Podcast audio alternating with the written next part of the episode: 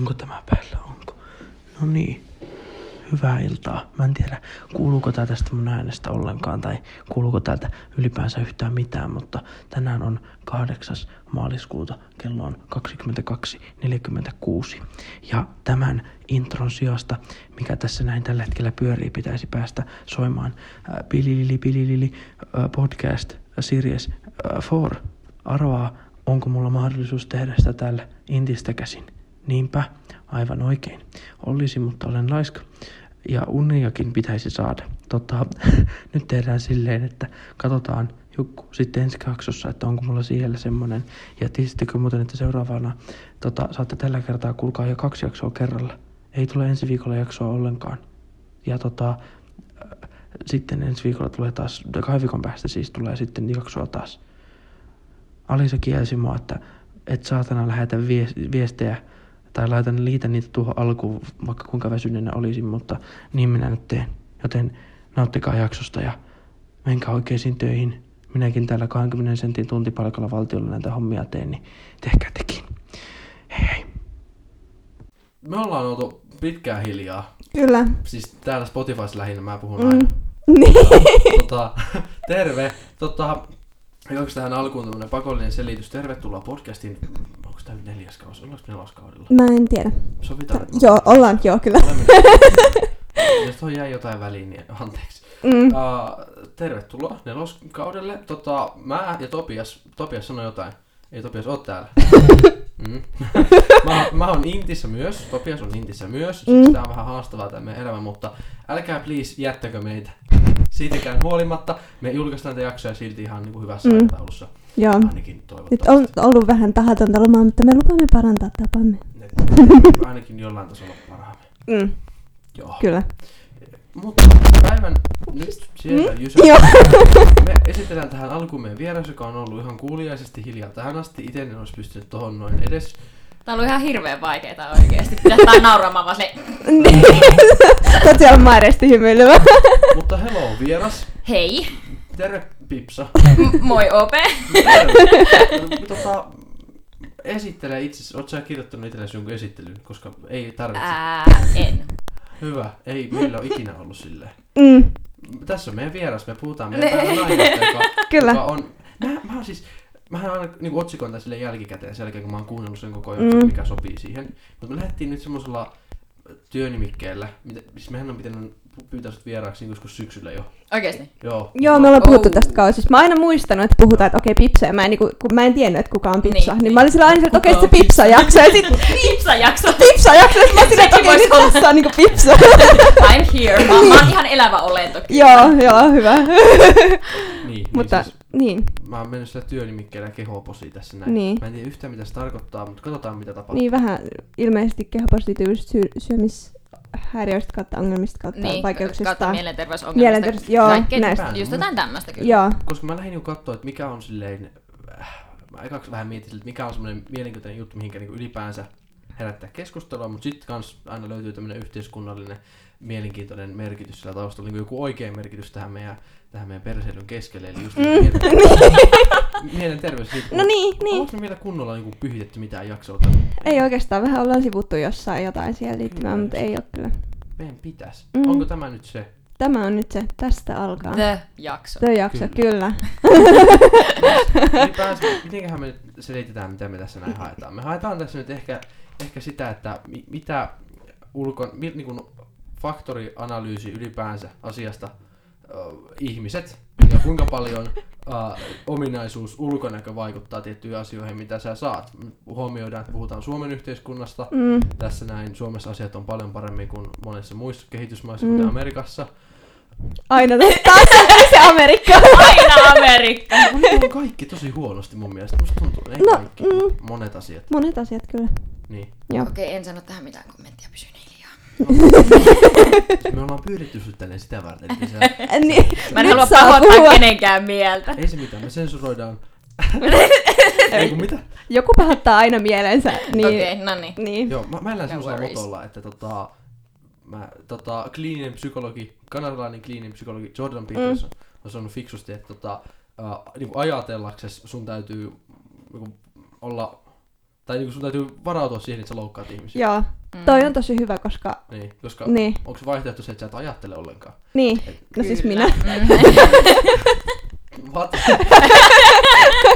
Joo. Joo, no niin. Noniin. Eiköhän ja. Nyt aloita. Kyllä. Joo. Joo, ei. Tämmöiseen hot seatiin nyt. Ole hyvä. Sulla on hirveä paine avata. Mulla on hirveä paine. Joo, ei. Mulla ei ole täällä mitään kysymystä, mitä mä voisin aloittaa silleen. Kerro itsestäsi, kerro sun... Eiku, kerro susta. Kerro elämäsi. Joo, kerro nyt koko elämän tarina tästä. No, mitä mä olen ymmärtänyt, miksi minut tänne ollaan kutsuttu, niin, niin mulla itselläni on siis syömishäiriötaustaa. Ja mistäs mä aloittaisin? Siis sehän alkoi 7-luokalla. Mä olin lopettanut kilpatanssin siinä. Ja sitten murrosikä siinä alkoi ja sitten alkoi kattelee silleen vähän omaa kehoa, että hei, että miten tämä nyt oikein muuttuu, tämä mun keho tässä näin, että et rinnat kasvaa ja peppuun tulee vähän lisää massaa ja näin poispäin. Ja sitten alkoi katsoa muita kavereita siinä ympärillä, että hei, miksi mä oon niin kuin, tai niin kuin, siis itse tietenkin näki siis silleen, että niin kuin, enhän mä oikeasti siis mikään iso siis ollut, mä oon aina ollut silleen normaali painoinen ja näin poispäin. Mutta sitten siinä alkoi niinku vertailemaan itseensä muihin, että hei, et jotenkin musta tuntuu, että mä oon vähän niinku liian iso jotenkin. Niin, että kun oli lopettanut sen kilpatanssin, niin ei sitten enää ollut sit semmoista niinku, säännöllistä harrastusta sitten siinä. Jaa. No sitten mä olin silleen, että no pitäisikö mun mä en ole nähnyt sanoa sellaisia siellä. Lasit tuli hyvin. Lasit tuli. Joo. No niin, don't steal the spotlight. Jatkakaa. Keep on going. Joo, no sitten siinä oli vähän, no jospa nyt vähän tästä laihduttaisin, aloittaisin vähän tarkkailemaan, että mitä mä syön ja miten mä liikun ja näin poispäin. No siinä samaan aikaan tietenkin alkoi tämä fitness-buumi. Se oli sitä aikaa, mitäköhän se oli, siis 2014-15. Siinä suurin piirtein, kun fitness-buumi oli niin kuin siellä kaikkein on top. Joo, että siitä sitten lähti vähän alamäki, vähän lähti lapasesta, että käytiin sitten vähän anoreksian puolella ja mä yllätyin oikeasti, että mä en kovin kauan aikaa siellä pohjissa ollut siellä alipainoisena, mutta niin sitten siitä lähti sitten ehkä monta vuotta kestävä sitten ortoreksia. Eli kuulijoille tiedoksi, että ortoreksia on siis tämmöinen, että tavoittelet semmoista niinku terveellistä elämää, tarkkailet tosi paljon mitä syöt ja liikut niinku tosi äärimmäisyyksiä, ja se kesti mulla sitä sitten yläastetta, sit sitä loppuaikaa ja sitten vielä lukioekaakin, että oli välillä niinku ihan hyviä jaksoja silleen, mutta en mä niinku kokenut silleen, nyt kun tälleen jälkikäteen ajattelee, niin se oli kyllä tosi niinku semmoista rajoittuneisuutta se mun elämä silleen, että ulospäinhän mä niinku näytin tosi iloiselta ja näin poispäin, se on mun ihan perusluonne, mutta sitten niinku vapaa-aika ja näin poispäin, niin mä liikuin, niin tanssin, siinä tanssin uudestaan vähän noita muita lattaritansseja, aloitin sitten siinä tanssimaan ja olin siinä koulutusryhmässä kanssa samalla ja treenejä oli viikoittain tosi paljon ja sit mä siinä ohella kanssa pyöräilin kaikkialle ja kävin salilla ihan hirveästi ja mä söin totta kai, mutta se oli niin kuin mun olisi pitänyt syödä vaan enemmän, koska se mun energiakulutus oli niin suurta. Mutta mulla oli takaraivossa koko ajan se ajatus, että mä en halua lihoa. Että mä haluan näyttää hyvältä, että mut hyväksyttäisi jollain tavalla. Ja se, että mistä se tulee ja kumpuaa, että mut hyväksyttäisi jollain tavalla, niin mä en tiedä, mistä se ajatus on lähtenyt. Se on mulle vieläkin ihan mysteeri. Mutta siihen vaikuttaa varmasti tosi moni asia. Joo. Nyt tuli heti kysymys mieleen, että mistä sä mistä sä niinku huomasit, että okei, nyt mulla on niinku syömisjärje, että missä sä niinku, tai kun sä varmaan aloitit niinku ajat... Joo, ei mitään, ei ajatella. Niin mitäs mä olin sanomassa? Niin aloitit niinku ajattelemaan sitä, että no nyt pitää syödä vähemmän ja tälleen näin, niin missä sulle silleen niinku tuli silleen, että oho, että mulla taitaa olla niinku nyt anoreksia tai ortoreksia tai... Siis kyllä mä olin niinku tiennyt silleen sitä niinku anoreksia ennen, että mikä on anoreksia, että se ei ollut sinällään mulle niinku mikään... semmoinen tuiki tuntematon sairaus tai mitään tämmöistä näin, mutta Ehkä jotenkin silleen, että alkoi palelemaan tosi paljon, että tuli semmoisia niinku, silleen fyysisiä oireita, silleen, että alkoi palelemaan. Sitten alkoi huomaa niinku, vaatteista, että hei, mites niin nämä housut, näähän roikkuu mun päällä melkein. Ja sitten niin muutenkin olin sitten koulussa ehkä vähän silleen etäänyin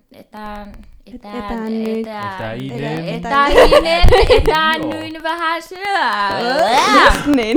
Äidinkieli hyvin hallussa. Kyllä. Joo, mutta niin semmoiset oli ehkä ensimmäiset niinku oireet ja kyllä sitten niinku vanhemmat aika nopeasti sitten siitä alkoi sitten näkemään. Mä oon siis ainut lapsi perheessä, että niinku en jäänyt silleen niinku mitenkään jalkoihin, että vanhemmat kyllä silleen aika nopeasti huomasivat, että Pipsa, hei, että miten sä nyt noin vähän syöt ja näin poispäin. Ja oli muutenkin silleen tosi paljon niin kuin omissa oloissani sitten siinä.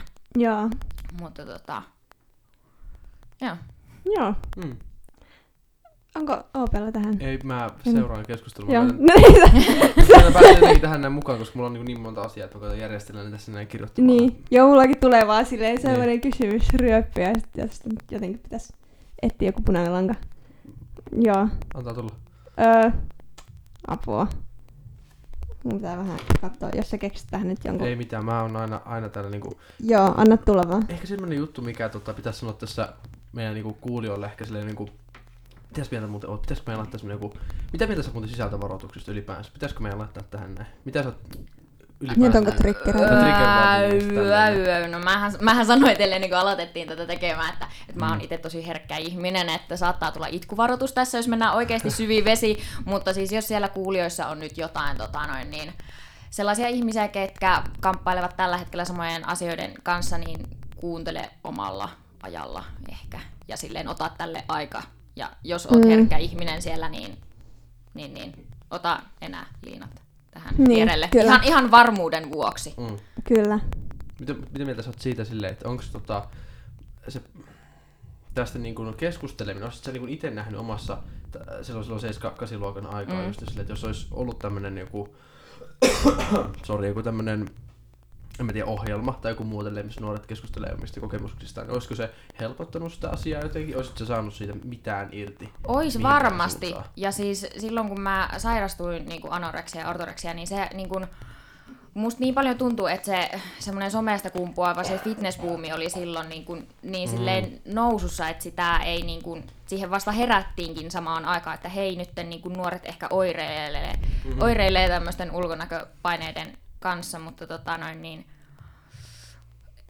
en mä tiedä, oliko silloin edes podcastejakään vielä. Oli varmasti, no, mutta ei vielä ehkä ollut semmoinen. Niin ei ollut ehkä niin paljon, niin, se on viime vuosina vasta tullut semmoinen. Että niin varmasti joku semmoinen podcast olisi varmasti helpottanut oloa, mutta toki myös sitten, kun on niin kuin anorektikko ja sä oot niin kuin sairastunut siinä, niin ethän sä niin kuin välttisi niin kuin ota muiden mielipiteitä huomioon, että nehän menee toisesta korvasta sisään, toisesta ulos. Sä elät siinä sun omassa kuplassa. Et vaikka mun vanhemmatkin monta kertaa sanoo mulle siinä että hei nyt Pipsa niinku alas syömään, niin mä olin vaan silleen, että ei tässä mitään, mä voin ihan hyvin pastaa marjat silleen, niinku, että että se pitää vaan niinku itse sitten tajuta jossain vaiheessa. Mä en itse muista, että missä vaiheessa mä sen tajusin, mutta niin suunnilleen apauttiaralla puolisen vuotta niin kuin se pahin vaihe anoreksiasta ehkä kesti. Joo.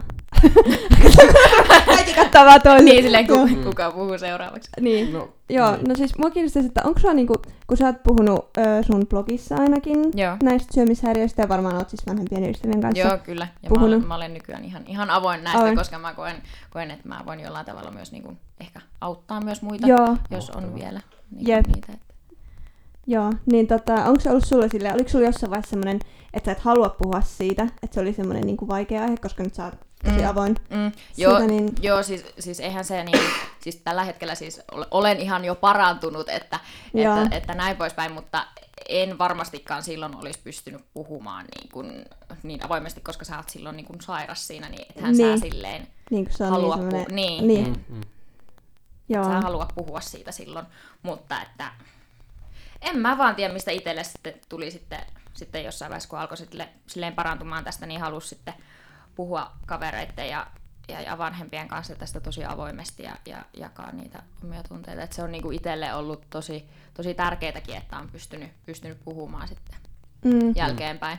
Joo, ja mun mielestä on tosi tärkeää, että joku puhuu noista, koska ehkä omalla kohdallani niin mä en... tai mä oon ehkä sellainen henkilö, että mä en avaa niin semmoisia henkilökohtaisia juttuja, mutta silleen mun mielestä se on tosi tärkeää, että joku osaa avata, varsinkin tuolle just siellä blogissa ja tälleen näin, koska mäkin, kun mitä mä nyt luin niitä sun blogitekstejä, niin tuli tosi semmoinen, niin kuin, että ihana, että joku sanoo näin, puhuu näin rehellisesti näistä asioista. Joo, mä itekin yllätyin siitä, että niinku, Pipsa, mitä sä oot tekemässä? Sä oot julkaisemassa niinku, blogia, niinku ihmisille, siis kaikki voi käydä lukemassa niinku, näitä, että mitä sä oot tekemässä. Mutta en mä tiedä, mä olin jotenkin niin sinut sen kanssa jo sitten no siis tähän nyt liittyy ihan siihen, että mä loppuvuonna 2018 mähän sitten paloin sitten siinä ihan kokonaan loppuun ja oli vaan pakko myöntää itselle, että en mä niinku, anteeksi kielenkäyttö, en vittu enää vaan niinku jaksa tätä elämää, että niinku mä koko ajan menen paikasta toiseen, liikun koko ajan ja syön niinku liian vähän, niin sitten tuli vaan niinku seinä vastaan ja että niinku en mä jaksa tätä, muutenkin suoritin tosi paljon siinä elämää, että koulussakin halusi niinku pärjätä. Että on semmoinen niinku perfektionisti vähän sen. Että tuli vaan sitten seinä vastaan ja oli silleen, että ei, niin, että en mä enää jaksa tätä. Joo, sait sä sitten jotain sairaslomaa tai jotain, vai miten sä niinku sitten... No siis tämähän on tässä jännä, että kun ei mulla ole koskaan diagnosoitu mitään silleen. Niin joo. Että, niin, kyllä sen mä sitten kuitenkin itse tunnistin, että hei, nyt mä niin kuin oon palannut loppuun tässä näin. Ja ehkä mä sitä blogiakin halusin sitten alkaa kirjoittaa, kun siinä sitten tajusin, että hei, että nyt niin kuin tuli stoppi tälle kaikelle. Ja nyt niin kuin olen itse vähän herännyt tähän, että nyt niin kuin Pipsa oikeasti lopetat tää kaikki. Niin tavallaan se blogin kirjoittaminen oli myös semmoista parantumisprosessiakin ehkä myös siinä samalla. Ja viime vuosi 2019 oli kyllä niin kuin koko ajan vaan ylämäkeä, että niin lähti kyllä niinku hyvään suuntaan siinä, kun niinku tajus sen vaan, en mä tiedä, sen tajus sitten vaan itse, että en mä enää jaksa tätä. Niin kyllä se pakko sitten joskus huomata. Niin. Joo, mitä, oliko sulla jotain niinku konkreettisia juttuja, mitä sä teit sitten, että sä niinku rupesit parantumaan ja silleen niinku, kun tuli se burnout tai näin? No mähän lopetin sitten siinä koulutusryhmässä, missä mä tanssin.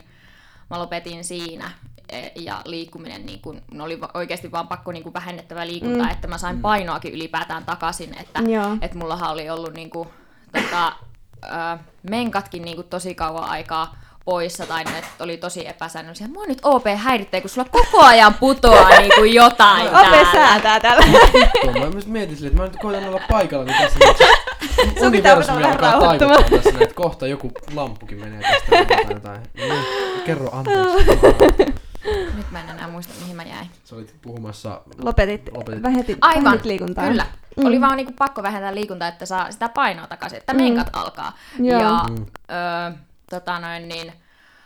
mä oon saanut nytten tässä reilu vuoden aikana, tai siis yllättävän kauan aikaa kesti ennen kuin niinku paino sitten alkoi siitä nousemaan siitä niinku viime vuoden alusta, 2019 siinä alusta, että yllättävän kauan aikaa siinä kesti, mutta niin mä oon saanut semmoisen niinku 10 kiloa takaisin siitä, mitä mä olin silloin laihana luikkuna, niin voi niinku tällä hetkellä erittäin hyvin ja näin poispäin.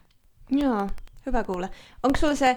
Sori, mä vaan laulan sitä. Jätä vaan, mulla on ton jälkeen yksi juttu, mikä tuossa... Joo, keskeytä sit mut, kun mulla nyt tulee näitä kysymyksiä. Joo. Osaatko sanoa silleen, että kun on ollut silleen, että haluaa olla laihempi ja tälleen, niin onko se ollut silleen, että haluan olla laihempi sen takia, että sit se näyttäisi paremmalta, vai onko se ollut vaan ihan semmoinen psyykkinen juttu, että haluan niin kun jotenkin olla terveellisempi tai silleen? Myös toi varmaan terveellisyys kanssa, ja sitten... Mä koen vahvasti, että kun tuli se just semmoinen fitnessboomi ja semmoinen terveellisyyden tavoittelu muutenkin elämässä ja semmoinen hyvinvointi alkoi niin nousemaan ja oli trendinä, niin kyllä mä koen, että se vahvasti vaikuttaa.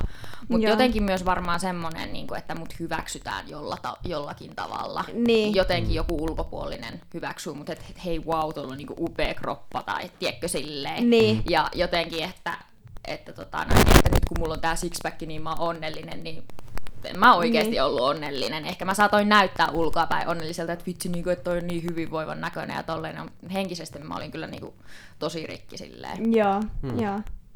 Kyllä. No olisiko nyt open? Joo, sä kerroit, että siis sulle ei niin kuin diagnosoitu mitään. Miten mieltä sä oot tosta noin? ylipäänsä, olisiko niin diagnosointi positiivinen vai negatiivinen, eli sen puolesta, että lähdettäisiin hakemaan niitä lääketieteellisiä niitä kategorioita enemmänkin ihmisille. En mä tiedä, se ehkä vähän riippuu ihmisestä.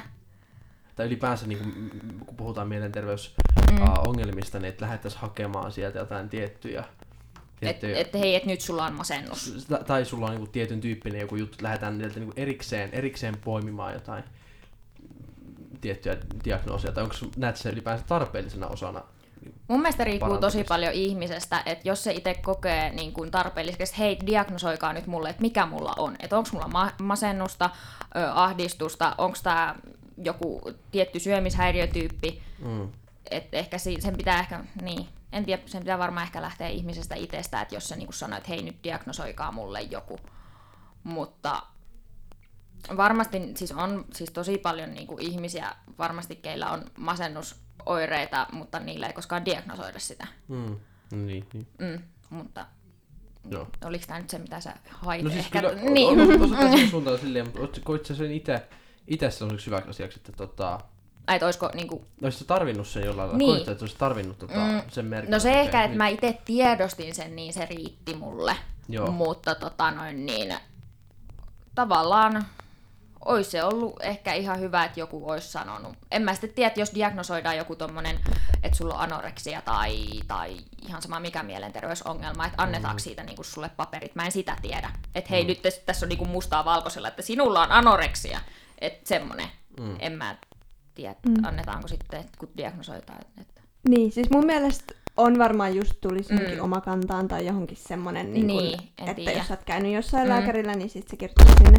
Mut silleen, no mulla tuli mieleen tosta, että se saattaisi olla jollekin vähän semmonen leimaavakin juttu, että jos susta tulisi, että okei, no sä oot nyt se tyttö, jolla on anoreksia, niin silleen, että en tiedä auttaisiko se sitten välttämättä niin, sitä. Mä en tiedä, mutta että... Jos on ihan semmoinen, että henkilö näyttää anoreksialta, niin kyllähän niin kuin ulkopuoliset sen näkee, mutta hän ei tietenkään niin kuin, hän ei itse tuo sitä esiin, mutta riippuu varmaan niin kuin ihmisestä. Jep. Tosi vaikea sanoa silleen, joo, siis... semmoista objektiivista näkökulmaa ehkä. Joo, siis kyllä sille annetaan siis just niissä, eli FL ICD-10, mikä käytetään Suomessa, ylipäänsä tähän näin, siis F-kategoriaan kaikki mielenterveyshäiriöt, niin en mä tiedä. Silloin siis, koska ylipäänsä kun miettii ihmismieltä, ihmismielen tutkimisen historiaa, se on tosi nuori tiede ja siellä on niin kuin miljoona eri asiaa. Tämä on iso keskustelu siitä, että tarvitaanko niitä semmoisia niin kuin miljoona eri diagnosointiluokkaa kaikille asialle. Onko ihmisille hyödyksi, että sulle kerrotaan, että sulla on niin kuin tietty juttu väärin ja tälleen näin. Ja nykyään se kuitenkin hoidossa Suomessa ilmeisesti on semi-tärkeää, että sieltä löydetään joku tietty juttu ja lähdetään etsimään niin kuin sen ympäriltä jotain ratkaisuja sitten. Ja tämä olisi ehkä mitä mä lähdin hakemaan tässä tällä pointilla, mutta ja kanssa sitä silleen, että ootko sä käynyt siis... Tai mitenkä kävit sä ikinä kouluterveydenhoitajalla juttelemassa? Kyllä mä oon käynyt kouluterveydenhoitajalla ja psykologilla juttelemassa, mutta silloinhan mä en halunnut kertoa siitä kellekään. Mä just varmaan siinä pelkäsin sitä, että mä joudun leimatuksi, että hei, toi käy psykologilla niinku juttelemassa, että silloin nyt jotain ongelmia. Niin. Mutta mä en itse koe, että niistä oli mulle silloin ehkä välttämättä hyötyä siinä tilanteessa ehkä. Et mun kyllä piti tehdä itse tosi paljon sitä prosessia. Kyllähän se vähän helpotti tiettyä oloa ja näin poispäin, että sai niin kun jotain konkreettista apua ja joku niin kun ulkopuolinen ammattilainen sitä kuuntelee. Mutta se on, kyllä mä niin kun tälläkin hetkellä haluaisin kyllä jossain vaiheessa päästä puhumaan jollekin ihan psykoterapeutille silleen, että mä tiedän, että mulla on jotain tunnelukkoja muutenkin varmasti elämässä ja muutenkin ylipäätään mun mielestä ihmisten niin kun pitäisi käydä juttelemassa jonkun ulkopuolisen kanssa joskus elämässään. Jep. Se olisi niin hyödyllistä. Sä oot kuunnellut Auta Anttia? Olen. Joo, niin aina kun Antti sanoo siinä, niin kaikkien pitäisi käydä. Niin. Joo, mä tämän muutenkin jossain kuullut ja oon kavereiden kanssa puhunut, että kun mulla on vaan itsellä semmoinen ajatus, että niin kuin varsinkin nuorien keskuudessa ehkä, tai silloin kun mä olin nuoria yläasteella silloin, niin sen jotenkin koki semmoiseksi hirveän... semmoiseksi asiaksi, että jos mä nyt sanon jollekin, että hei, mä käyn psykologilla, niin sit mut leimataan semmoiseksi, niin kuin, että toi on niin kuin ihan tyhmä ja tyhmä ihminen, että miksi toi muka käy psykologilla, että niin kuin, että... Tai niin. Niin, joo, mä ymmärrän, kun mulla on aina ollut vähän semmoinen, niin kuin, että itsellä se kynnys esim. Mennä johonkin, niin kun, että hakee oikeasti ammattiapua, niin on silleen, että no mullahan on kaikki ihan, niin kun, mulla on kaikki vielä ihan hyvin, että jollakin mulla on paremmin, että en mä niin kun ansaitse mennä sinne. Niin toi on se just, että kun et sinne psykologille mennään sitten vasta, kun sulla on oikeasti niinku se pahin vaihe, vaikka sen ei pitäisi olla, niin sinne saa mennä kuka tahansa. Niin, sen pitäisi olla mun mielestä enemmän ennaltaehkäisevää. Kyllä, nimenomaan. Just näin. Joo, mutta se on niinku, siihen liittyy niin semmoinen iso ehkä stigma siihen sen ympärille, että mennään nyt jonnekin psykologille ja tälleen, että sitä ajatellaan, että okei, nyt ollaan ihan jossain hullujen huoneella ja tälleen, vaikka se oikeasti sä voit olla silleen periaatteessa terve ihminen ja silti hyötyä. Kyllä. Siitä te käy siellä. Ja ylipäätään kaikkihan ihmiset kokee mielenterveysongelmia, mutta kaikki käsittää nämä mielenterveysongelmat silleen semmoiseksi, että ne on jotain hirveän vakavia tai jotain, mutta kun mielenterveysongelmat, se on niin semmoinen laaja käsite, että siis se voi olla ihan mitä tahansa, jotain mieltä painavaa, jotain pientäkin stressiä, sekin on myös mielenterveysongelmaa jollain tavalla. Ja sitten jotenkin, en mä tiedä, ehkä siinä on semmoinen mediaefekti, että kun puhutaan mielenterveysongelmista, niin okei, ei enää nykyään, koska se on kuitenkin niin vuosi 2020 on hyvin erilainen vuoteen 2013 niin kuin verrattuna kuitenkin.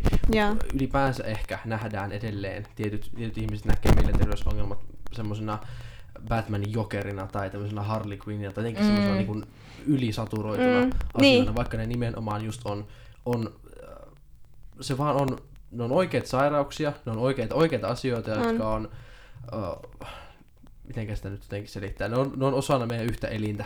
Ja ns. Niinku arkipäivästäkin jopa. Ne on ihan samalla normaaleja asioita. Että, tai jotenkin se, että jos syöt masennukseen tiettyjä lääkkeitä, sanotaan, että no mitä tahansa lääkettä käytännössä masennukseen, niin se ei siinä ole mitään outoa, että jos sulla on diabetes ja syöt insuliinia, tai siis syöt insuliinia, mäkin syön insuliinia. Otat insuliinia, niin se on silleen, miksi on noloa, että sä käytät insuliinia. Se on jotenkin tommonen hassu juttu, mitä ihmisillä on jotenkin silleen. Mutta ehkä se on sen takia, kun se osa, mikä siinä on niin sanotusti kipeänä, niin on se, joka niin ajatellaan, että ollaan me. Et jos sä ajattelet, että sun maksaa esimerkiksi nyt vaikka, jos sulla on maksassa syöpä, niin et sä ajattelet, että se on jotenkin sinä. Mutta jos että minä olen minun maksani. Niin, just tälleen. Tai jos sulla on esimerkiksi hypomaniaa, niin sit se jotenkin nähdään silleen, että se on jollain lailla sun syy tai se on jotenkin sinä, mikä on. Niin, että se on vähän niin kuin sun luonnetta, vaikka se ei ole niin osasta, vaan se on vaan joku juttu, mikä sulla on. Niin, se on todennäköisesti vaan jotain ainetta on liian vähän tai tästä paksusta liikaa. Ja tuohon varmaan liittyy myös se leimaavuus, että itse voi itseäänkin leimata silleen, jotenkin silleen, kun ajattelee silleen, että minä olen mun sairaus. Niin. Mitä ei ehkä silleen sellaisissa fyysisemmissä sairauksissa niin paljon ehkä esiin. Niin. Just näin. Kyllä, näin on. Loistavaa. Siis kun tuossa ortoreksiasta. Kyllä. Pelastit.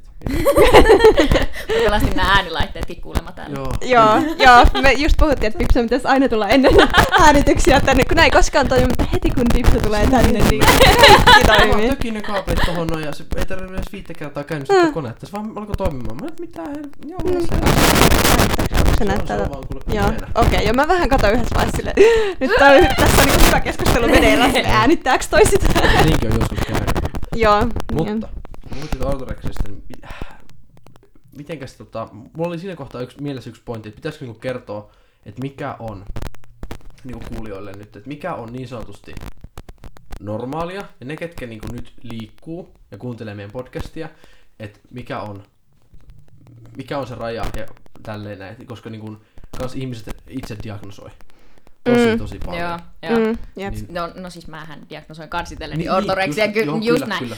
No ehkä se on siinä, että se hallitsi niin paljon mun mieltä. Mä mietin koko ajan, että mun pitää nyt syödä näin ja näin paljon tätä ja tätä asiaa ja tätä minä en saa syödä ja tätä rajoitan ja nyt minä liikun tuonne ja liikun ja näin paljon. Et jos se rajoittaa tolla tavalla sun elämää, niin sit ehkä pitää alkaa ole huolissaan ja ole vähän silleen, että hei, rauhoitatko vähän tahtia, että toi ei oo oikein tervettä ehkä. Että on ihan tervettä, että liikut, mutta kun se voi mennä yli ihan sama mitä sä teet, niin kaikki voi mennä överiksi. Just näin. Yeah. Kukaan meistä ei ole minkään alan ammattilainen. Alanin kuitenkaan, mutta semmoinen niin kuin huomio vaan.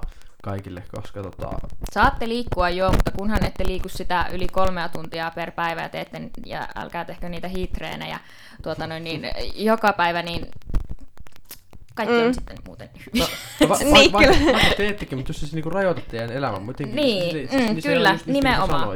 Että se on niinku aika hyvä silleen tiedostaa se, että milloin se haittaa sun elämää, niin silloin siitä tulee ongelma. Niin, ja sen kyllä varmaan itse huomaa siltä, että milloin se ei ole enää silleen kivaa. Kyllä, että mä tosi paljon niin mietin, että voinko mä lähteä jonnekin syömään, että kun mä en tiedä, mitä se ruoka sisältää, että mähän syynäsin niin kuin, kaikkien ruokapakettien niin kuin sisällöt, että eihän tämä vain sisällä sokeria ja sitä ja tätä ainetta, siis mähän kehuskelin tosi paljon kaikille sillä, että siis mä en syönyt karkkia tyyliin 1,5 vuoteen tai mitään ylipäätään sokeripitoista, niin sit mä kehuskelin sillä niinku kaikille, ja sit kaikki piti mua sit ihan outona. Mä oon silleen, että no kun tämähän on just hyvä asia, niinku siis.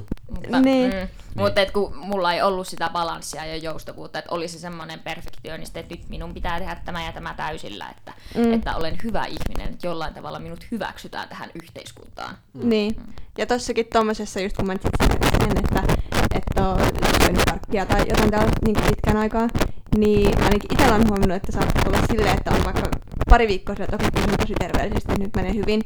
Ja sitten tulee silleen, että okei, nyt jos mä syön vaikka yhden kakkupalan, niin sitten niinku sit täällä millään mitä mä oon tehnyt, niin ei ole enää mitään väliä.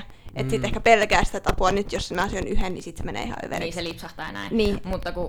Mutta onneksi nykyään ollaan alettu puhumaan siitä niinku semmoista balanssista ja semmoista tervejärkisestä ruokavaliosta ja näin poispäin. Et just kun alettiin sit varmaan huomaamaan, että hei, nyt alkaa menee jengillä vähän niinku liian överiksi tämä fitness-homma ja niinku aletaan koko ajan vaan proteiinia syömään ja hiilareita rajoitetaan, koska sekään ei ole tervettä. Niin, pitäisi pitää se kohtuus. Niin, kyllä. Mutta se voi olla, tai ainakin itselleni niin se voi olla silleen vaikeeta. Että se on niinku helpompaa jotenkin, sit kun pääsee siihen rytmiin, että okei, nyt mä en vaikka syö sokeria, että sit se niinku sokerikoukku silleen niinku lähtee. Niin sitten se voi olla silleen, että okei, tähän menee nyt tosi hyvin. Mutta sitten kun syö vähänkin sokeria ja sitten on silleen, että no ihan sama, niin sitten silleen. Ja sitten voi myös olla niinku tosi huono omatunto, että nyt mä niinku lipsahin tähän näin, mutta ei, että sä et liho siitä niinku yhdestä kakkupalasta esimerkiksi, että se voi olla päinvastoin jopa hyväksi sun kropalle, että sä syöt sen ja vaikka sun mielenterveydellekin se on niinku, pitäisi niinku olla vaan läsnä siinä, että hei, jos sun tekee mieli kakkua nytten, niin syö. Mutta sitten joku voi tästäkin nyt ottaa silleen, että ai jos mun tekee mieli joka päivä kakkua, niin mä voin syödä sitä. Niin. Et, niinku, en halua sitäkään sanoa, että pitää joka päivä syödä kakkua, mutta you got the point. Niin, ehkä silleen, että sillä on väliä, mitä sä teet joka päivä, kun sillä, mitä sä teet kerran viikossa. Kyllä, tai tälleen mä ehkä elän semmoisen periaatteen mukaan, että jos mä se normiruoka, mitä mä syön, niin on sellaista terveellistä, niin sit mä voin viikonloppuna herkutella. Just näin. Ja sitten kans tohon noin, että jotenkin jotkut ihmiset, jollain ihmisellä on vaan niinku hyvä tuuri, koska ihmiset kehottaa niin tosi eri lailla. Jotkut ihmiset voi vaan tehdä silleen, että ne ottaa, mitä ne on, se missä on sitä mansikkatahnaa siellä sisällä ja sitten on se suklaakupu, mikä sen nimi on? Sillä on olemassa yksi nimi, mitä kukaan ei saa ikinä sanoa, mutta sitten se, mikä sen oikea nimi on? No niitä suklaasuukkoja. Kiitos. Joo. Mäkin oli silleen, että mulla meinas lipsahtaa sit, kun sä sanoit silleen, että kukaan ei saa sanoa sitä paljon. Mut kun siis mun lapsuudessa niitä vielä niinku sanottiin sillä vanhalla nimellä eikä. Kun niillä on ollut 3 nimeä. On ollut se tosi vanha nimi, mikä on niinku Big Yikes, sit on se toinen nimi, joka on vähän silleen Little Yikes. Joo, mulla sanottiin sillä Big Yikes nimellä ja en mä pienä niinku ois ajatellut. Mä aina vaan huutelin sitä, että en mä tiedä mitä se tarkoittaa. Ei, sensor. Just se. Niin. Nyt meni niin kauas tästä mun jutusta. Jatka. Suukkoja. Pelataan taaksepäin. Muiskista. Joo, mä oon nyt hiljaa hetken. Jollain ihmisellä on niin hyvät tuuret. Niiden metabolia toimii vaan silleen, että ne voi syödä 24 sellaista suklaasuudelmaa kerralla ja silti menettää 5 kiloa siinä jossain. Niin, kyllä. Niin. Tähän on vastauksena geenit. Kyllä. Just näin, ja joku hyppii yläkerrassa. Tuolla on kyllä oikeasti vähän. Nyt on hurjat. Joku tulee katosta läpi. Niin. Mä edelleen tehdään joskus semmoinen jakso, kun mennään vähän jututtaa noita. Joo, semmoinen haastattelukierros. Oletteko koskaan tajunneet, että me äänitämme täällä samaan aikaan, kun te olette tuolla ylhäällä? Niin, ja mä epäilen, että tuolla joku punk-bändi, ja nyt ne on just silleen kitaran kanssa siellä hyppiä. ja heittää niitä seinään. Mutta joo, geenit vaikuttaa tosi paljon kyllä siihen, että joissakin näkyy oikeasti se 1-2 kakkupalaa, minkä ne on vetänyt viikossa, ja joissakin ei näy sitten, että jos ne on vetänyt viikossa 24 tuplasuklaapatukkaa, niin se on ihan oikeasti geeneistä kiinni. Ja se on vielä kans tietyllä lailla geneettisesti superepäreilua. Niin on. Koska se on sukupuoliero. Niin. Aivan. Koska sukupuolihormonit toimii eri lailla koko systeemissä. Siis tässä testosteroni on jostain ihmeen syystä, okei, sillä nyt on tietynlailla syyt, mutta siis se on anabolinen lihakselle ja ketabolinen. Meneekö nämä mun sanat oikeinpäin? En mä tiedä, sun pitää varmaan vähän selittää, että mitä se meinaat näillä. Niin anabolinen eli lisätä jotain, ketabolinen eli vähentää jotain. Joo, se on ketabolinen rasvakudokselle. Ja taas puolestaan se on just toistepäin naisilla. Ja varsinkin siinä kohtaa, missä niin naisilla tulee menopaus, joka on suomeksi vaihdevuodet, niin siinä kohtaa kun siis... Aivan! En ole kyllä siinä iässä, mutta tiedän mitä tarkoittaa. Siis käy sitä sanaa aiemmin, niin mä oon heti... Ai joo! Niin siinä kohtaa, kun kaikki hormonit putoaa, niin varsinkin vanhemmilla naisilla, siis 50-60 plus, niin se on ihan, siis menee ihan päin helvettiä niillä se koko systeemi. Ne ei siis niin. Et se on niinku, tää on rakennettu tälleen tää järjestelmä vähän huonosti. Ja sen takia se ehkä on silleen, että yleisimmät mielenterveyshäiriöt naisilla on tietynlaiset ahdistuneisuushäiriöt ja sitten syömishäiriöt. Kun taas miehillä se on jotkut riippuvuudet ja keskittymishäiriöt. Niin. Et se on jotenkin silleen niin. Ja se niinku, että kun alettiin ihannoimaan joskus back in the days sitä hoikkuutta ja tälleen näin, niin ei otettu sitä biologiaa siinä ollenkaan huomioon, koska se on oikeasti biologisesti fakta, että naisella pitää olla enemmän rasvaa, jotta hän pystyy niin kun, synnyttämään lapsen. Et sehän niin kun, ihan tähän perustuu, miksi niin kun, naisella on enemmän rasvaa kuin miehellä kehossa. Mutta tätä ei niin kun, olla ajateltu silloin back in the days, ja sen takia vieläkin ihannoidaan semmoista hoikkuutta länsimaisessa kulttuurissa ja yhteiskunnassa. Tähän se varmaan juuri perustuu, miksi naisten ylipäänsä hormonijärjestelmä vähän perustuu just tämmöisiin juttuihin. Lisääntymiseen. Aika paljon. Lisääntyminen. Nyt sieltä tulee jotkut persut ja inselit heti tonne ulisemaan. Ei edes ole mitään kommenttilaatikkoa, mutta tulee kumminkin jonnekin ulisemaan. Niin. Joo. Mutta sitten tästä näin, tää tämmönen kätevä segway ei ollut yhtään kätevä. Joo, no mut älä nyt arvostele itteensä. Sä olet hyvä juuri tuollaisena. Nimenomaan tähän aiheeseen liittyen. Kelpaat juuri sellaisena kuin olet. Kyllä. Kiitos. Tämä turkulainen tutkijaryhmä, mä kysyn siis teille, kun meillä turkulainen, te olette nyt naisia molemmat, mä oletan ainakin. Joo, naisoletettuja henkilöitä. Ei aleta tässä nyt diagnosoimaan, että... niin, tässä on meillä kaksi henkilöä. Kaksi henkilöä. He ehkä voivat olla naisia, saattavat näyttää siltä, mutta ei oleteta mitään. Niin, kyllä. Kaksi naista tässä. Kysytään teiltä. Turkulainen tutkijaryhmä käsittelee aihetta tietokirjassaan ulkonäköyhteiskuntaa, bla bla bla bla bla. Tämmöinen tehtäväinen tutkimushanke 2016-2018 välillä, että nainen viettää elämänsä aikana peilin edessä keskimäärin yli vuoden. Yli vuoden viettää. Mä luin ton artikkelin ja se oli oikeasti aika hurja. Kyllä. Siis, että mietit, jos olisit niinku yhtä putkeen, niinku oikeasti vaan for real, istuisit siinä peilin edessä vuoden verran. Mutta en mä yhtään ihmettele, koska jos ajattelee, että mä oon peilin edessä, kun mä meikkaan, mä oon peilin edessä, kun mä laitan hiuksia, pukeudun, ja mä oon huomannut myös sen, siis mua ärsyttää itteeni ihan sikaan, mutta jos mä menen tuolla jossain kaupungilla, niin mä saatan tsekkailla itteeni jostain vaikka heistyvistä ikkunoista tai jostain, ja sit on silleen, että onpas mun hiukset vähän. Joo, tai mä katson aina, meidän koulussa, niin meillä on Norsissa semmoinen, kaikki norssilaiset tietää tämän, meillä on se vahtimestarin koppi siinä, ja se on semmoinen niin kuin, heijastava semmonen ikkuna. Kaikki aina niinku kattoo siinä silleen itse silleen. Ja sit se vahtimestari kattoo sieltä silleen niinku facepalma. Ei herra. Taas noin nuoret vaan keimailee tossa silleen. Mutta joo. Niin. Tähän vaan liittyen. Jep. Mut niin, että periaatteessa en ihmetellä, vaikka se on enemmänkin kuin vuosi. riippuen varmaan niin, ihan niinku tavoista, mutta itselleni ainakin huomannut, että välillä niinku ihan ärsyttää, että miksi mun pitää niinku katsoa itse, että mä näytän ihan samalta, miltä mä näytin 5 minuuttia sitten. Kyllä, nimenomaan. Ja siis just sitä tutkimusryhmä löysi sen asian, että siis tässä vallitsevassa me ollaan kulutuskulttuuri. Ollaan edelleenkin. Niin se tukee semmoista näkemystä, että se miltä sä näytät tai kuinka hyvältä sä näytät, niin on suoraan verrannollinen siihen, niin kuinka hyvä ihminen sä olet. Ja toi on jotenkin, en mä tiedä, meitä pommitetaan koko ajan sillä.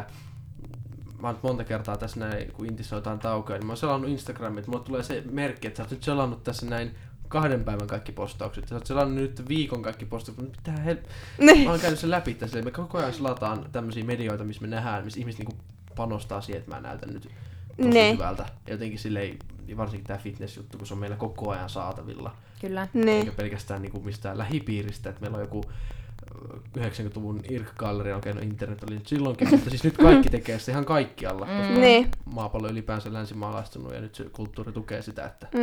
Ja maapallo pienenee koko ajan. Ainakin tuntuu siltä, niin kuin se, että kun sulla on kaikki koko ajan saatavilla, että sä näet, niin kuin, että siis toisella puolella maapalloa on joku tämmöinen fitness-tyyppi, niin sitten se leviää niin kuin sitten tänne Suomeenkin. Niin, sä näet enemmän ihmisiä, kehen sä voit verrata ittees, kun ennen se on ollut sillä, jos sä on ollut vaikka jossain pikkukylässä, niin siellä on ollut ne pari sellaista, kehen sä vertaisit ittees. Tai et välttämättä ehkä edes vertailla. Niin, että olisi vaan siellä, että me ollaan kaikki tällaisia, koska meillä todennäköisesti jossain pienessä peräkylässä on joku huippumalli ihminen silleen, mutta sitten niin kuin nyt, kun mä oon vaikka kotisohvalla, niin mä näen niitä huippumalleja, ja no en edes huippumalleja välttämättä, mutta normi-ihmisten niitä kaikista parhaita hetkiä. Ja tälleen, niin sit sitä kun rupeaa vertaa siihen, että kun minä tässä nyt olen pyjamassa juuri heränneenä sohvalla, niistä tulee ihan semmoinen, että miksi mä en ole tommonen. Miksi mä en nyt ole tuolla liikkumassa, tai miksi mä en ole näkemässä tuolla noita kavereita ja näin. Niin, ja että miksi mulla ei ole nyt tämä pyykkilauta tässä näin, ja niin, vaikka se on ihan tyhmää verrata eri tilanteissa olevia ihmisiä. Tää on tämmöstä. Hei, mennäänkö tauolle nopeasti, koska mulla on ihan pakko mennä vessaan. Siinä vaan. Kiitos.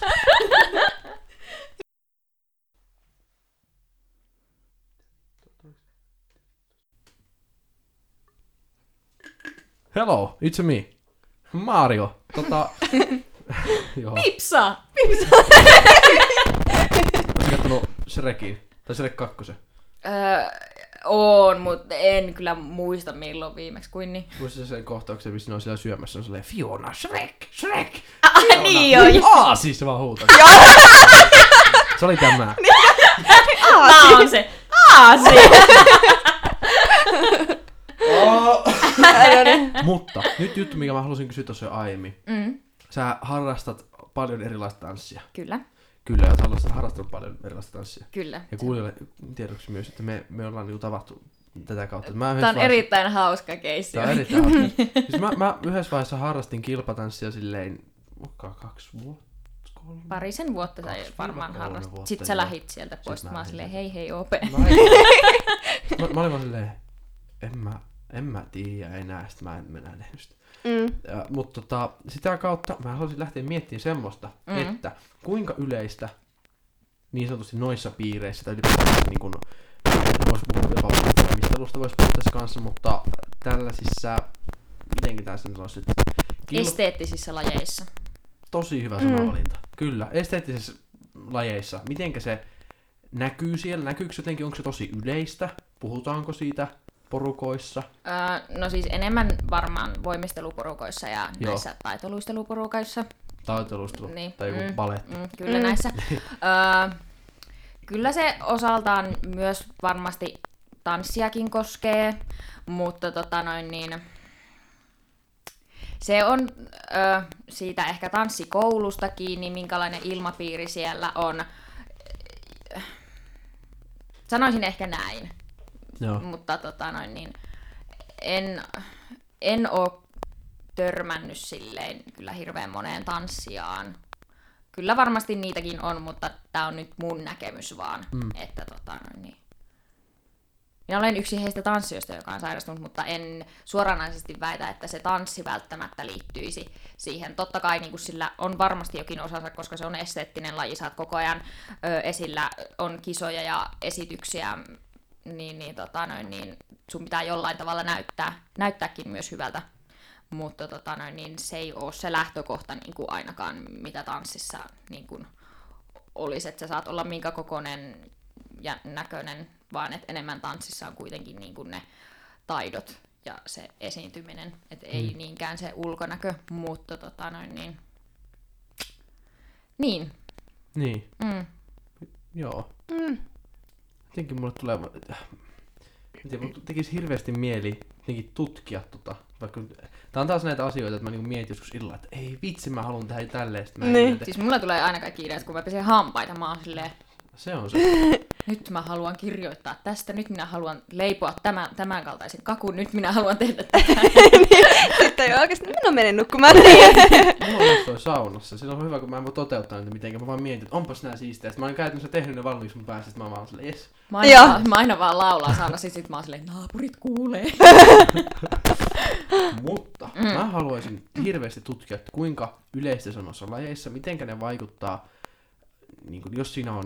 tietynlainen valmentaja, mitenkä se vaikuttaa niin. siihen? Miten... Niin kuin on just kuullut näitä taitoluistelijoita, että niillä on ollut se kauan. Mikä on ollut tässä. Niin, se kiirakorpi-juttu ja nää. Joo. Mm. Joo. Joo. Niin niin. Olisi ihan hirveän mielenkiintoista. Niin olisi. Ja varmasti onkin. Mä lähden semmoiselle Google-rumpalle tuossa illalla. Joo. Mitä sä teet? En mä tiedä, jos googlaa jotain taitoluistelijoita.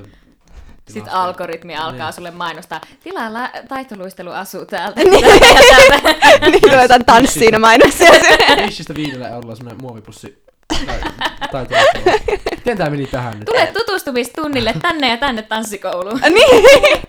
Mulla tuli yhdessä vaiheessa ihan hirveästi silleen, kun mä olin kattonut jotain Tinze, Twerk, jonkun yhden videon. Niin sitten tuli heti silleen, täällä on tämmöinen workshop, ja mä olin silleen, ois ihan kiva silleen, mut sitten tuli vaan niinku oikeesti joka tuutis. Siis on kyllä upea muija oikeesti. Joo, siis mä olin ihan kateellinen, kun se oli täällä just, oliko se perjantaina Jyväskylässä? No ihan vähän, no siis kun oli Eskissä se... Joo, just se, siellä. Joo, Twerkin... Joo, siis mun kaverit laittoi sieltä videoita, mä olin ihan silleen... Sä sait kanssa varmaan kaveriltamme viestiä siitä, että mitä siellä tapahtui. Joo, mä olin ihan silleen, että älä ihmettele nyt niinku nauti siellä, koska Tinze on aika iso juttu. Tinze on iso juttu, hän on ensimmäisiä twerkkaajia Suomessa, joka on nostanut tätä lajia Suomessa. Ihan mahtavaa. Niin, ja se on ihan aika maailmanlaajuisestikin tunnettu, mikä on aika yllättävää. No jos mä vaikka menisin tonne mihinkä vaikka johonkin Puolaan sanomaan, niin että mä oon Suomesta jollekin tanssijalle. Tinze on sieltä! Ne. Oikeesti! Tiedän, olen suomalainen, kyllä tiedän! Te ei mitään valastamaan, mä oon siis ihan ulkona tästä. Mikä homma? Siis tämmönen twerkkaaja. Varmaan kaikenlaisia palkintoja voittanut. Se oli siinä fitnesspäiväkirjat myös. Niin oli. Siinä 2020. Aivan. Joo, erittäin. Loistavaa. Kyllä, joo. Hyvä tyyppi. Mitä? Hän oli täällä Jyväskylässä. Hän oli, kyllä, joo. Mahtavaa. Joo. Sitten enempä. Joo. Joo, nyt ehkä puhutaan kehopositiivisuudesta, kun sä käytät sanaa YouTubessa, niin sieltä alkaa tulemaan kaikenlaisia jälleen amerikkalaisia, jotain tällaisia plus size juttuja. Ja aletaan niinku puhumaan tästä puolesta ehkä. Mm. Mitä herättää, tai mitä ajatuksia teillä herättää niinku sana plus size ja niinku plus size mallit ja näin edelleen? Onko tämä konsepti tuttu ollenkaan? Mm. Joo, kyllä mä ehkä tiedän, mitä sä haet tällä, että kaikki saa kyllä jo minkä kokoisia haluavat kyllä, mutta se, että niinku se kehopositiivisuus on sitten vedetty nimenomaan sille puolelle, sille pluspuolelle, vaikka kehopositiivisuus niinku koskettaa ihan mitä tahansa kehoa, ihan minkä kokoista, ihan minkä näköistä, mutta se, että se on sitten viety sinne pluspuolelle, niin sitä en tiedä mistä johtuu. Niin mun mielestä on...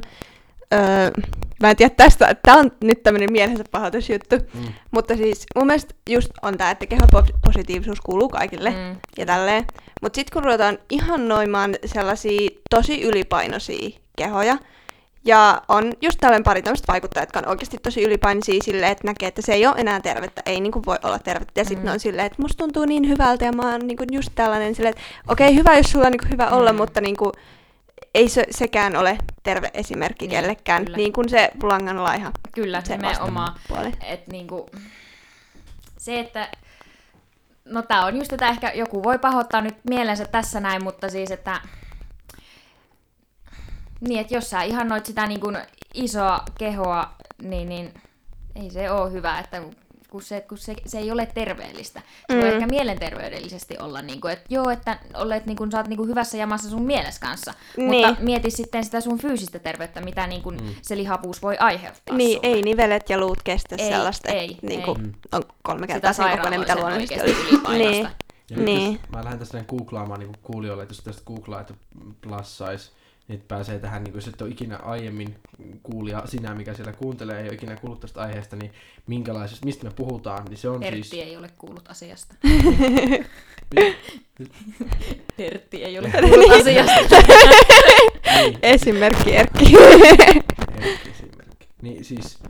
Tämä on kyllä ehkä Google-kuvahaku, ei nyt anna mitään niin maailman parasta vaihtoehtoa, mutta kyllä tässä nyt alkaa, kun tätä alkaa selaamaan ja katsotaan näiden Guardianin artikkeleja ja näin edelleen, niin puhutaan mikä on niin kuin se koko, mistä tässä puhutaan.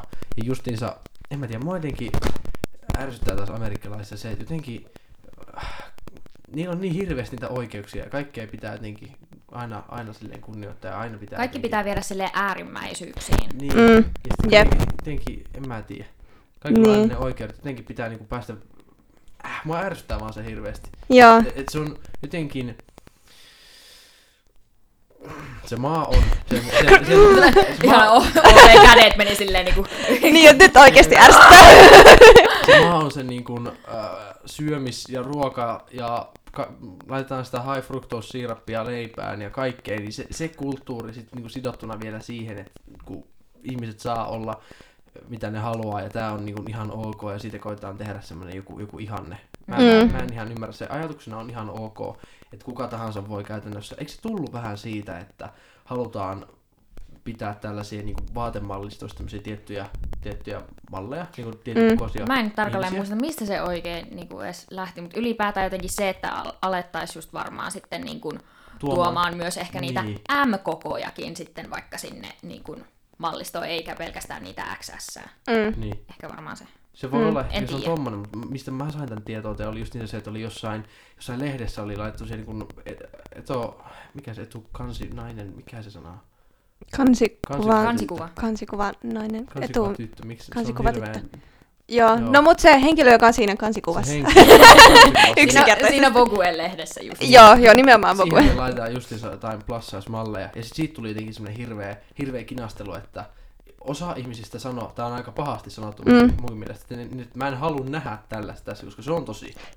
Joo, toi on. Ja sit siitä se varmaan tuli sitten silleen, että löytäisi joku balanssi sen välille, koska siellä oli myös sitä porukkaa, ketkä oli sitä mieltä, että niinku ei missään nimessä voi olla lehdessä näkyvillä tällaisia ihmisiä. Osa oli taas puolustamassa silleen, että ihmiset on vaan tämän kokoisia ja ihmiset on tämän muotoisia. Niin. Pitää olla myös sitä tietoisuutta. Sitten siellä oli aina se porukka, joka oli silleen, että tämä on se uusi normi ja näin pitäisi olla.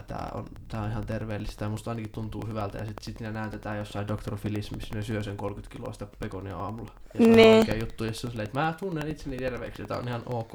Mun pitää antaa tehdä tälle, jos mä haluan. Niin. En tiedä. Amerikka perkää. Niin toi just semmoinen, että tämä herättää vaan semmoista niinku...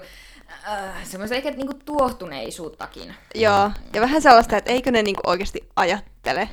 Tai silleen, niin, en tiedä, kun mun mielestä, siis toi on periaatteessa mun mielestä ihan hyväkin, että näytetään tommosia pluskokoisia malleja. Kyllä, ja koska... hyvä, että ollaan tuotu, mutta niin. Se, että sitten aletaan ihannoimaan sitten sitä semmoista niinku ylisairaaloista. Niin, ja just silleen, että väitetään, että se on terveellistä. Että silleen, että okei, jos sä oot jostain syystä sellaisessa elämäntilanteessa, että sä olet ylipainoinen, niin sä oot ihan yhtä arvokas silloin, kuin että sä olisit normipainoinen. Mutta mun mielestä on epäeettistä väittää, että se ylipainoisuus olisi terveellistä. Et silleen, niin. Se on vähän, että miten siitä puhutaan. Mut, niin. Ja tähänkin vielä, että kaikki kehot on erilaisia. Kaikki kehot on erilaisia. Tähänkin vaikuttaa just ne geenit, että joku voi... laihtua nopeammin kuin joku toinen ja toinen joutuu tekemään hirveästi töitä, että se saa sen sixpackin ja sitten toinen ei niinku välttis koskaan saa sitä, koska geenit. Niin. Että, niin, eikä se terveys välttämättä edes näy ulospäin. Niin. Että voi olla, niin kuin sä just sanoit, että voi näyttää tosi hyvältä ja tälleen, mutta olla tosi sairas.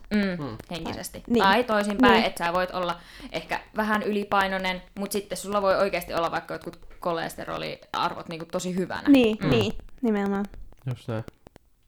Mulla oli joku juttu, mutta se hävisi tuossa välissä. Juttu. Nyt mä muistin. Joo. Siis ehkä siitä.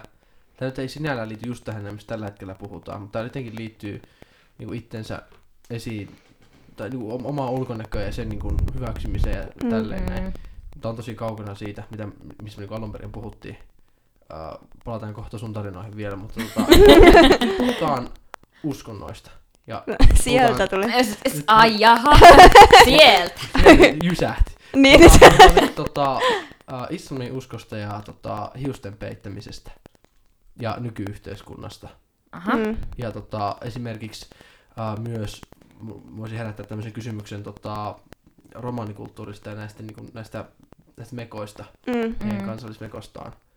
Mitä mieltä olette tuosta esityksestä? Oliko se nyt, oliko meidän sisäministeri, kuka sitä nyt ehdotti, että poliisien virka-asun täytyisi antaa se mahdollisuus pitää huivia esimerkiksi? Mitä mieltä olette niin kuin ylipäänsä tästä, että kun on kulttuuri, mikä sanoo, että naisten pitäisi peittää niitä piukset, niin mitä te olette siitä mieltä? Ja sitten tämä ehdotus. Mä menen tällä järjestyksessä. Ja se, että saisiko se niin kuin... voitaisiinko se hyväksyä niin kuin työpaikoilla? Niin, että tämä on kuitenkin tämmöinen, niin kuin, se on kuitenkin aika iso vastuu poliisilla siinä ja näin. Niin. Ja miten se työturvallisuus näin, mutta siis mitä olet itse mieltä? No mä itse asiassa vähän aikaa sitten keskustelin mun äitin kanssa, ehkä vähän aiheeseen liittyen kyseisestä niin asiasta, niin tämä on aika mun mielestä vähän semmoinen mielipidekysymyskin, että niin kuin, toisaalta sun pitää niin kuin, osata arvostaa sitä kulttuuria, koska jos sä oot islamiuskonen ja sä rukoilet niin ja niin monta kertaa päivässä ja käytät sitä huivia, niin mikset sä voisi niinku harjoittaa sitä sun työelämässä. Mutta sitten versus se, että sit sun pitäisi myös kunnioittaa niitä työelämänkin sääntöjä. Et tässä ehkä tulee sit se ristiriita, että kumpi nytten painaa enemmän sitten siinä vaakakupissa. Se uskonto vai sit ne työelämän arvot? Joo, sekin on ehkä vähän silleen niinku tilannekohtaista ja pitää aina niinku just ajatella, että okei, mikä tässä on järkevää, että jos ajatellaan, että vaikka jollain kaupan kassalla on joku huivi tai bussikuskilla vaikka turpaa, niin ei se vaikuta oikeastaan mitenkään siihen, miten ne suorittaa sen työn, mutta sitten tietysti vaikka, jos on joku kirurgi tai just joku, joku vaikka poliisi, joka joutuu menemään johonkin kunnon HC-tehtäviin, niin sitten siinä se huivi saattaa oikeasti häiritä. Mä oon sitä mieltä, että silloin kun se on niinku kohtuullista ja silleen järkevää, niin pidä vaan. Ja riippuu just niinku ammatissa, että sit lähtee miettimään vaikka jotain tarjoilijoita. Ootteko törmännyt tarjoilijoihin, joilla oli sitä huivia päässä? En oikeastaan. Niin, että sitten se on myös vähän ammattikohtaistakin, että missä ammatissa sitten voi. Mutta sitten mäkin on tässä taas tossa niinku, että miksi ei voisi käyttää, mutta sitten tulee se mielipide ja kysymys sitten siihen, että onko se sitten hygienistä, että voiko sä käyttää sitä huivia. Niin se pitäisi jotenkin tutkia varmaan, että vaikuttaako se hygieniaa tälleen. Joo, toi ei ole mustavalkoinen ei olekaan asia. Jotenkin mä näen sen silleen tietyllä lailla jotenkin ylipäänsä nyt tämä nyt on taas vähän loukkaava, joku voi nähdä jotenkin silleen niin hyökkäävänä, mutta mä jotenkin en ylipäänsä pidä siitä konseptista, jonkun täytyy jostain tietystä syystä piilottaa jotain osia itsessään, mä jotenkin, mä en oikein pidä siitä. Jotenkin mun mielestä ihmiset on hienoja just silleen niin kuin ne on, että mä en silleen muutenkaan kovin paljon tykkää, niin kuin, että jos ihmiset lisäilee itseänsä jotain, tämä on ehkä semmoinen juttu. Toi on varmaan, niin. Mä en tykkää silleen, teillä nyt ei kummallakaan ole lävistykset ja mitä, mutta jotenkin mä en ole lävistystä niin kuin hirveä... Eiks korvikset lasketa? Lävistykset! No nyt pahoitin vielä! En ole korvakorvikset! Jotenkin mä en ole silleen sen suuri ystävä. Tämä on semmoinen vaan henkilökohtainen valinta. Ehkä jotenkin sitä kautta tulee kanssa se, että mä en välttämättä oikein tykkää siitä. Kans siinä on se eettinen, kun ihmiset sun nyt täytyy piilottaa ne hiukset näin edelleen. Siihen se enempää, koska se ei oikein liity tähän. Jep. Niin. Pitäisikö meidän nyt jotenkin wrap this up vielä tohon... Tai siis... Voidaan vielä... Puhuit tästä syvästä päästä.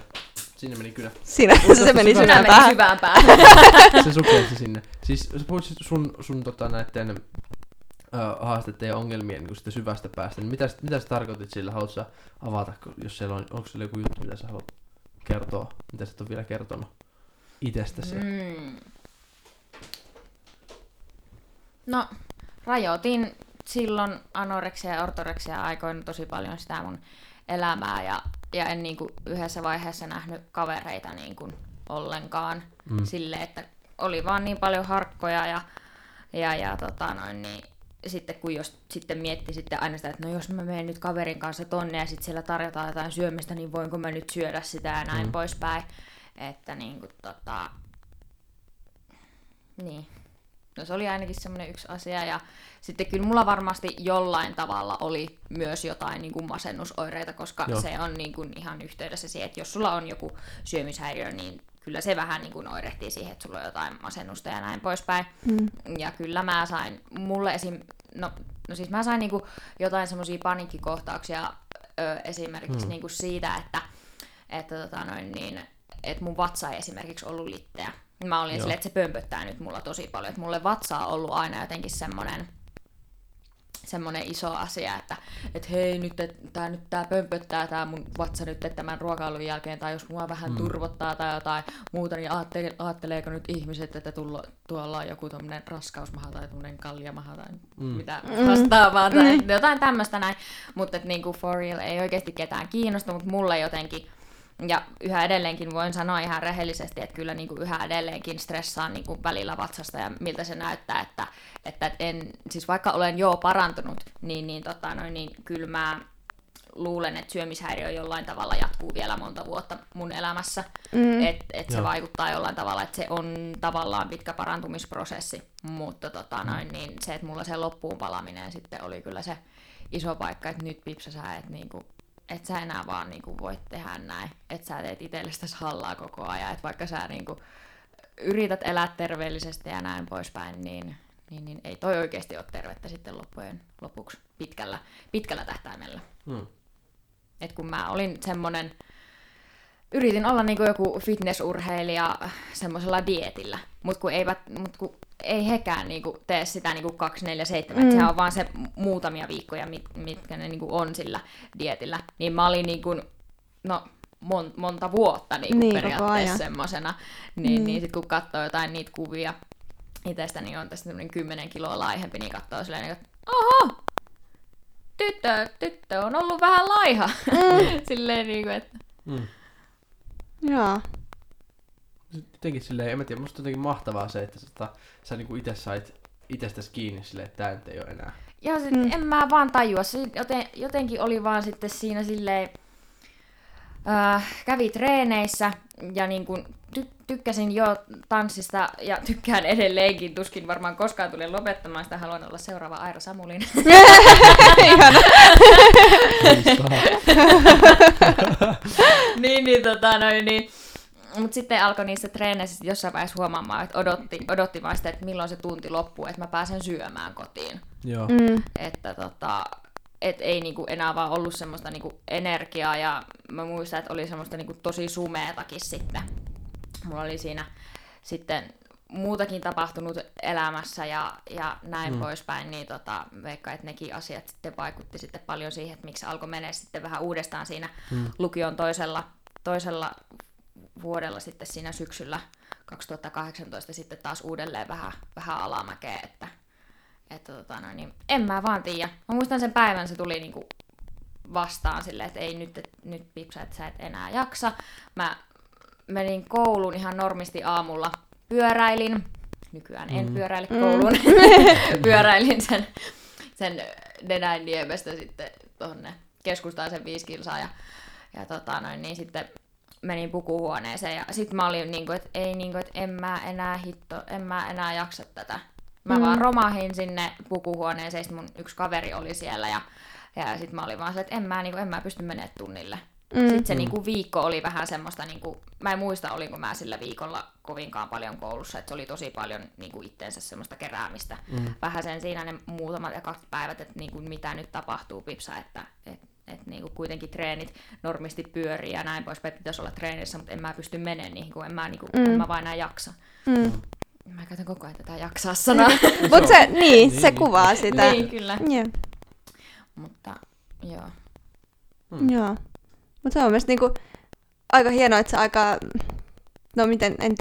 aika nopeastikin niinku huomasit sen että nyt on jotain vielä ja silleen, että osaa vähän niin kuin katsoa sitä itsensä ulkopuolelta, koska mulla on ainakin tullut syömishäiriössä vähän semmoinen mielikuva ja tommosesta, niin kuin, että siihen niin paljon menee siihen omaan kuplaansa. Ja silleen, että vaikka jotkut yrittää auttaa, niin on silleen, että joo, niin kuin ymmärtää sen, mutta sitten kuitenkin niin kuin sun takaraivossa on silleen, että no ei no tiedä, niin kuin, mitä mä tunnen. Ja mullahan niin kuin se semmoinen... No kyllä mä yhdessä vaiheessa niin kuin koin jo silleen, että hei, no mä oon parantunut tästä, mutta se vaati oikeasti sen tommosen romahtamisen. Niin kuin, että oikeastaan siitä 7-luokalta sinne lukion 2. asti oikeastaan. Se oli vähän semmoista niinku ylämäki, alamäki, vähän semmoista. Joo. Sitten tarvitsi sitten vaan oikeasti sen niinku kantapään kautta, niinku, että käy siellä ihan pohjassa, että nyt niinku sä et enää jaksa. Joo. Olisiko sulla loppuun vielä jotain tällaista, no ehkä vinkkiä, että miten sit, niin kun, jos joku huomaa, että on... Sä ajattelit just sano nyt loppuun. Sano samaa asiaa, mitä mä ajattelin. Et jos joku huomaa itsellään tällaisia oireita tai silleen, niin että miten siihen pitäisi suhtautua tai mitä, niin kun, miten voi konkreettisesti vaikka sitten toimia, että auttaisi itseään. Minä en ole mikään asiantuntija, mutta niin, omasta kokemuksesta niin, lähtee. No, puhu jollekin. Ihan sama kelle puhut, mutta puhu. Ja sitten vähän tunnustele itseäsi, että onko sulla hyvä olla siinä tilanteessa, missä sä oot nytten, että mitenkä muilla elämän osa-alueilla menee, että ehkä ne olisi semmoiset 2 päällimmäistä. Että ootko sä onnellinen siinä tilanteessa, missä sä oot niin kuin nyt, että jos sä vaikka liikut tai syöt jollain tavalla, niin oot sä onnellinen nyt siinä. Joo. Kiitos. Tuohon noin vielä, niin kun mun on aina pakko lisätä jotain, niin siis se, että mitä ihmiset usein ajattelee, että onko puhumisesta mitään hyötyä, niin puhuminen on ajattelua. Kyllä. Se, te ajattelette sen, no mä en sano lisää tuohon enemmän, mutta puhuminen on ajattelu. Kyllä, siksi. Näin on. Kiitos super paljon, kun olet ollut täällä. Ei mitään, ilo on minun puolellani. Kyllä. Menkää seuraamaan Pipsaa Instagramissa. Nyt sä oot shoutouttaa itse. Pipsa Humalamäki. Eli koska international Instagram, niin ei tule ääpisteitä sitten. Ei. Kyllä. Sinne vaan. Ja mä oon Ope ja Alisa on edelleen Alisa, eikö? Joo, kyllä. Me kuullaan sitten ensi viikolla. Kyllä.